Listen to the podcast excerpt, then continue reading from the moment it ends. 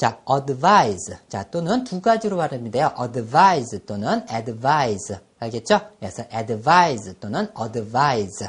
그래서 advise로 한번 해보죠. advise.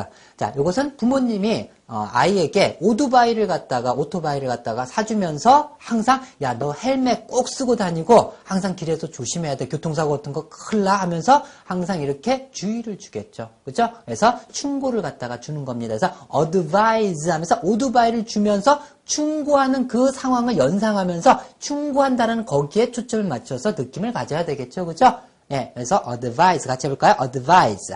다시 한번 advise에서 충고하다, 조언하다 이런 뜻입니다. advice를 주, 내가 너 이거 주대, 요너 조심해야 돼 하면서 충고를 하는 거예요. 교통사고 잘 나니까는 조심해야 돼. 자, 다시 한번 충고하다라는 느낌을 충분히 받으면서 그 상황 연상하면서 따라해보세요. 자, advise. 자, 또는 다른 발음으로 advise. 자, 다시 한번 advise. 자, 됐죠, 그죠?